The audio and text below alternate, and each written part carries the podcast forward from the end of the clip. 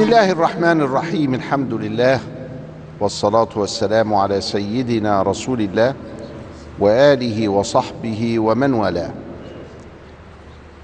مع أنوار النبي صلى الله عليه وسلم نعيش هذه اللحظات، فالسلام عليكم ورحمة الله وبركاته، وجمعنا الله سبحانه وتعالى على الخير في الدنيا والآخرة. وتكلمنا قبل ذلك عن سيدنا الرسول وأزواجه، وأول من تزوج كانت خديجة، وكان منها الولد إلا ما كان من ماريا رضي الله تعالى عنها، حيث أنجبت لسيدنا إبراهيم فمات صغيرا وهو ابن سنتين لا يتجاوز ذلك، وبكاه النبي صلى الله عليه وسلم وقال: إن العين لتدمع وإن القلب ليحزن ولا نقول ما يغضب الله. علمنا كمال التسليم والرضا عند فقد الأحبة. وتكلمنا عن بناته وعن وفاة أولاده، وأفضنا فيما كان من السيدة فاطمة من أن الله قد رزقها ببنين وبنات،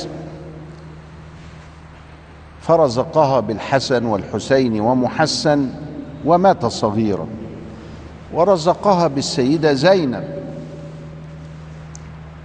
وماتت السيدة فاطمة بعد النبي صلى الله عليه وسلم بستة أشهر. وتزوج الإمام علي نحو 18 امرأة بعد فاطمة، أما معها فلم يتزوج أحدا. ورزق الإمام علي بمحمد بن الحنفية،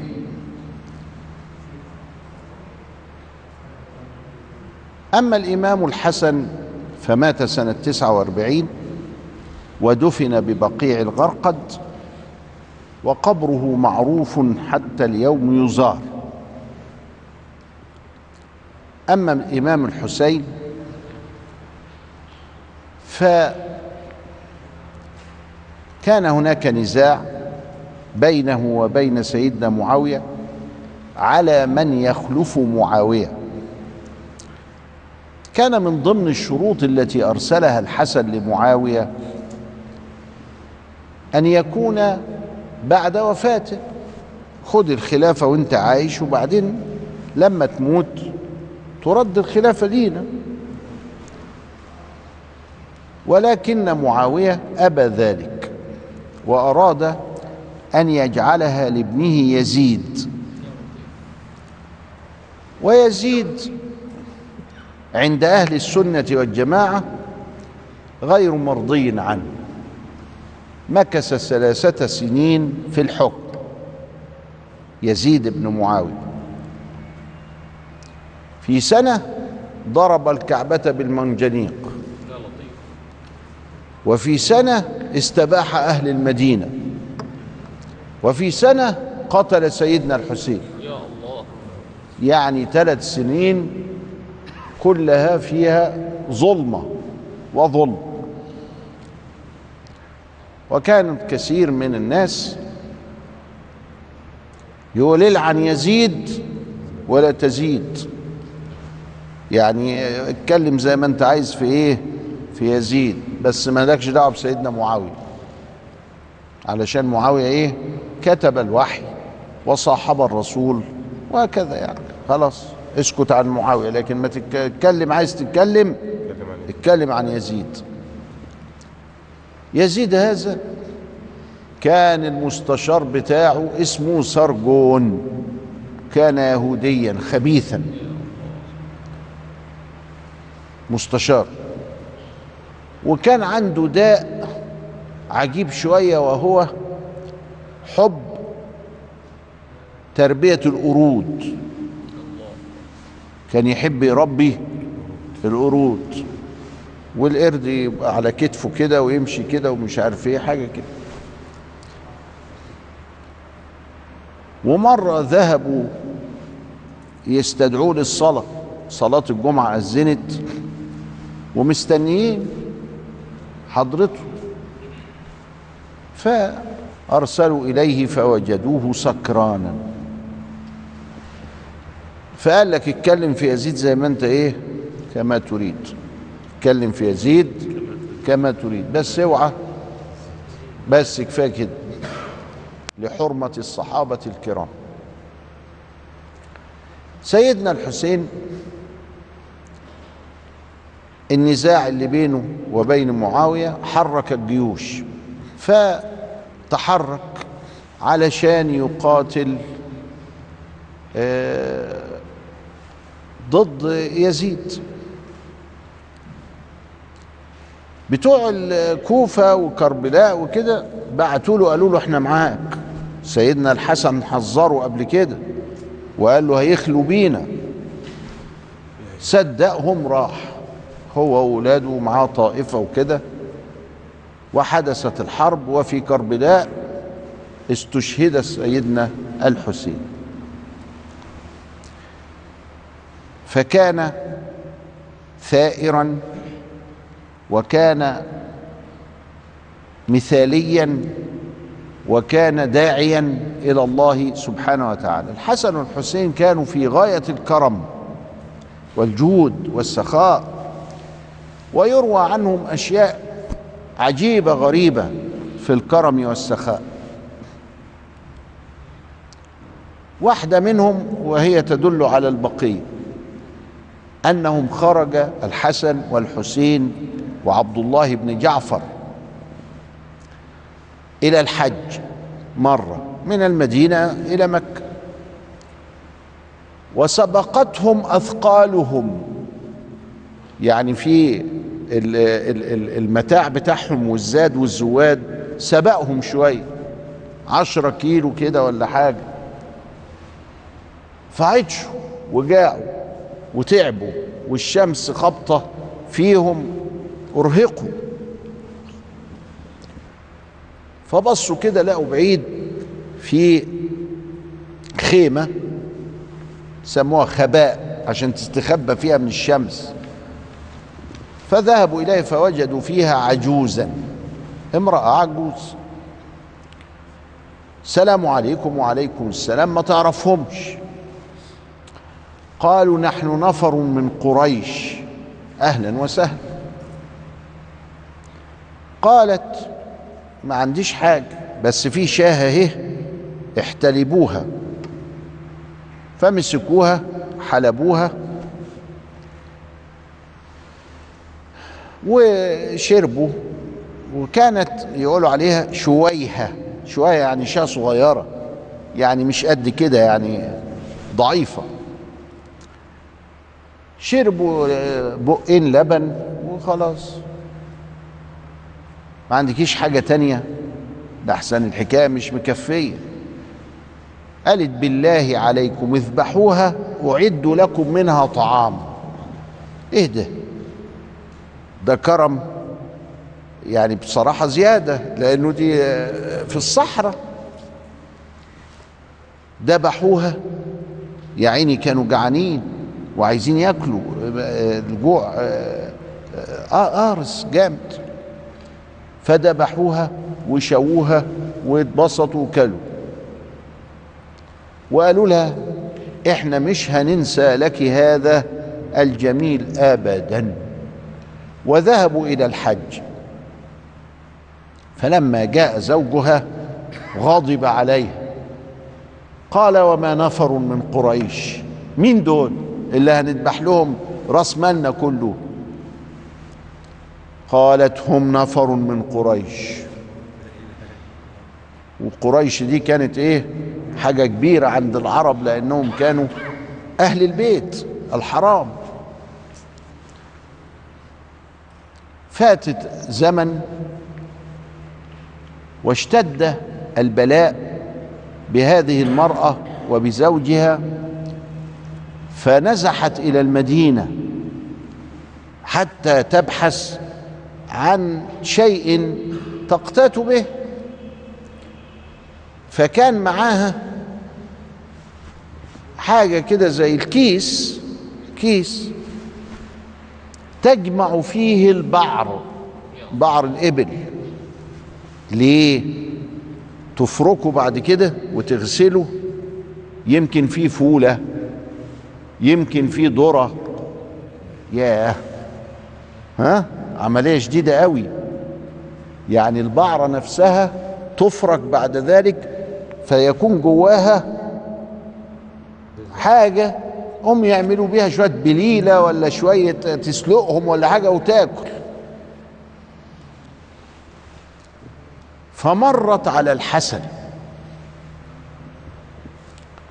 فلما مرت على الحسن عرفها ولم تعرفه، فقال: ويحك يا امرأة، ألا تتذكريني؟ قالت: لا. من أنت؟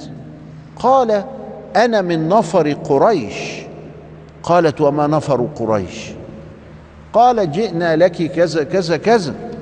قالت: لا أعرفك والله أعلم.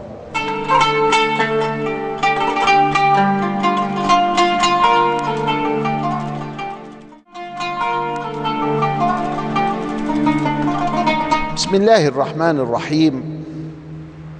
كنا نتكلم عن سيدنا الحسن والحسين وعن كرمهما، وقلنا نضرب مثالا واحدا لكنه دل على ما نسب إليهم من قصص عجيبة غريبة تبين أنهم أهل الجود والكرم ومعدن الشهامة. فتكلمنا عن تلك المرأة التي نزلوا بها، ثم جاءتهم إلى المدينة بعد حين وسنين. مرت على الحسن وهي تجمع البعر، فنظر إليها عرفها ولم تعرفه. قال: يا امرأة، ألا تتذكريني؟ قالت: لا أذكرك. قال: أنا من نفر قريش. قالت: وما نفر قريش؟ لا أذكرك. خلاص. قال: لكنني أعرفك وأذكرك يا غلام. جاب السكرتير بتاعه: يا غلام، اعطيها أو اشتري لها 1000 شاة من شاء الصدقة. كان عندهم بيت مال كبير موجود فيه الشياه، يمكن ان انت تشتريها، فالفلوس تدخل بيت المال وانت تاخد اللي جاي من الصدقة. ما هو كان في كل 40 شاه شاه، وليها نسبة. فلما نلم الشياه بتاعت الصدقة دي اعمل بيها ايه؟ يتوزعها هي على الفقراء، يتبيعها لصالح بيت المال. اشتري 1000 شاة من شياه الصدقة. فراح البيت المال واشترى ودفع الفلوس. واعطيها 1000 دينار. فاعطاها 1000 دينار. الدينار بكام؟ 4.25 جرام من عيار 21. في 1000 يبقى بقد ايه؟ يبقى ب4.25 كيلو دهب. أحلى. ايه ده؟ خلي بالك، كان اللي جاي رايح، اللي جاي كان رايح.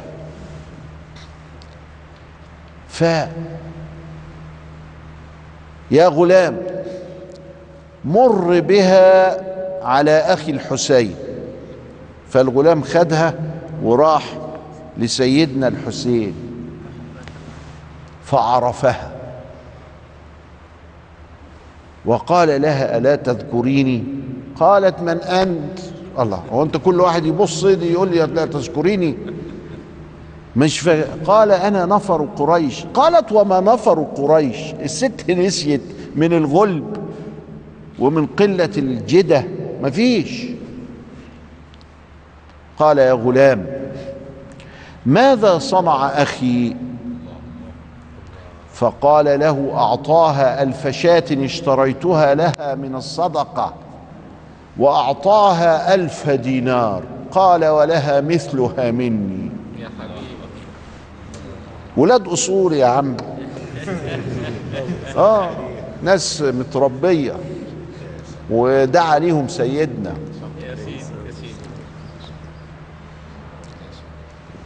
يا غلام اذهب بها إلى عبد الله بن جعفر، فذهب بها فقال الحمد لله أن لم تأتني أولا، الحمد لله التي أن لم تأتني أولا، كنت أرهقتهما، كنت تعبتهم، لها مني 2000 شاة و2000 دينار. واخد بالك ازاي؟ الست رجعت من هذا البيت الطيب 4000 شاه ولا كسرة. ده ايه ده؟ وهي ما كانتش لاقيه تاكل، وكانت بتجمع البعر علشان تفركه وتاكل منه اللي فيه. رجعت ومعاها 4000 شاه ومعاها 4000 دينار، يعني 16-17 كيلو وربع ذهب. 17 كيلو وربع يعني ايه؟ ملايين ممليانه يعني. الله. فصارت من الاغنياء بمعروف قدمته لسيدنا الحسن وسيدنا الحسين وسيدنا عبد الله بن جعفر. قطع معاويه الصله التي كانت تاتي للحسين يعيش منها. فلم يعد معه شيء، ما دام بينفق بالشكل ده الدنيا في ايده مش همه. قالوا له ان عبد الله جاء ب1000 دينار من الشام وهو راجع، فاطلب منه شيئا تفك بيه ازمتك، ده صديقه وحبيبه وقريبه. فارسل له يقول له لقد قطعت عني الصلة بفعل معاوية، فاعطني 100,000 افك بها الاحوال والناس اللي حوالي. قال اهكذا يا معاوية؟ بتعمل كده ليه بس؟ انت ما تعرفش الناس دي ايه؟ هكذا يا معاوية. يا غلام خذ شطر مالي واعطيه للحسين. قال فكان اول من فعل ذلك في الاسلام، ان هو يعطي لاخيه نص مال. سعد بن الربيع عرض كده على عبد الرحمن بن عوف بس ما حصلش، انما ده حصل. فاخذها الحسين وفك بيها ازمته. لما مات الحسن سنة 49 كبر معاوية لما جاله الخبر، الله أكبر الله أكبر. فكان عبد الله بن عباس بلغوا الخبر بعيد، وكان رايح يقول لمعاوية إن سيدنا الحسن تعيش أنت. فلما كبر معاوية كبر من في حضرته، فسمع ذلك في خارج القصر فكبر من في الخارج، فسمع ابن عباس فجاء فقال له مات الحسن. ما هو كده يبقى ضمن ان يزيد هيتولى، مفيش منازع، مات الحسن. قال أومن أجل ذلك تكبر؟ قال نعم. قال له والله إنه لخير في الدنيا حيا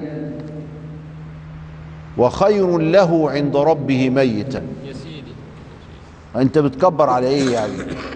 كان عايش كان منور الدنيا، وهيموت يبقى احسن له. قال هكذا يا عبد الله، ما حدثتك بشيء الا وجدتك حاضرا، يعني لسانك معاك. فسيدنا عبد الله بن عباس زعل من معاوية علشان عمل ايه الفرحة دي، ونهاه او سكته من هذه الفرحة، قال له لا ما تفرحش. سيدنا الحسين قتلوه ظلما شهيدا في كربلاء في سنة 61، قلنا ان هو مواليد سنة 5 4 شعبان، ولما تقول 5 ما يجراش حاجة، سنة 5 هجري، 5 اطرحها من 61 يبقى فاضل كام؟ 56. أخوه مات سنة 49 وكان مواليد 3، يبقى 46،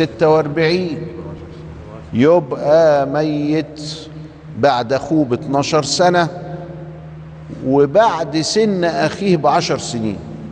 الحسن مات 46 سنة وهو عنده 46 سنة، والحسين مات 56 سنة، يبقى كان أكبر الحسين الصغير أكبر من أخوه في السن اللي مات فيه، بس مات بعد 12 سنة. مات سيدنا الحسين في 10 من محرم، 10 محرم في سنة 61. ولذلك تلاقي إخواننا الشيعة يعني بيحزنوا قوي في اليوم ده، يوم 10 محرم، وتلاقيهم عملوا اسمها الحسينيات وبتاع ويزعلوا خالص. سيدنا عليه السلام سيدنا الحسين كان في واحد مجرم اسمه ذو الجوشن،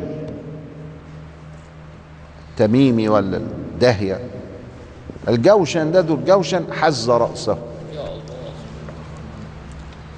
وحملها إلى يزيد، نهى رسول الله عن المثلة، ممنوع انك تقرب على جثمان الميت، ولم يفعل ذلك حتى بالمشركين، بل دفنهم في القليب احتراما للإنسان. وكان إذا مرت جنازة يهودي يقوم يقول يا رسول الله دي جنازة يهودي، فيقول أليست نفسا منفوسة؟ علمنا الحضارة والأدب اللي ربنا سبحانه وتعالى أراد لنا أن نتعلمها. مات وآلت رأسه الشريفة بعد رحلة طويلة في مكانها الذي استقرت به في القاهرة، وهي تجذب إليها الزائرين على عكس كل الأماكن المنسوبة لسيدنا الحسين في العالم، وذلك أن رأسه الشريف قد استقرت بالقاهرة فنورتها وباركتها وحرستها إلى يوم الدين. فالحمد لله رب العالمين، وإلى لقاء آخر أستودعكم الله، والسلام عليكم ورحمة الله وبركاته.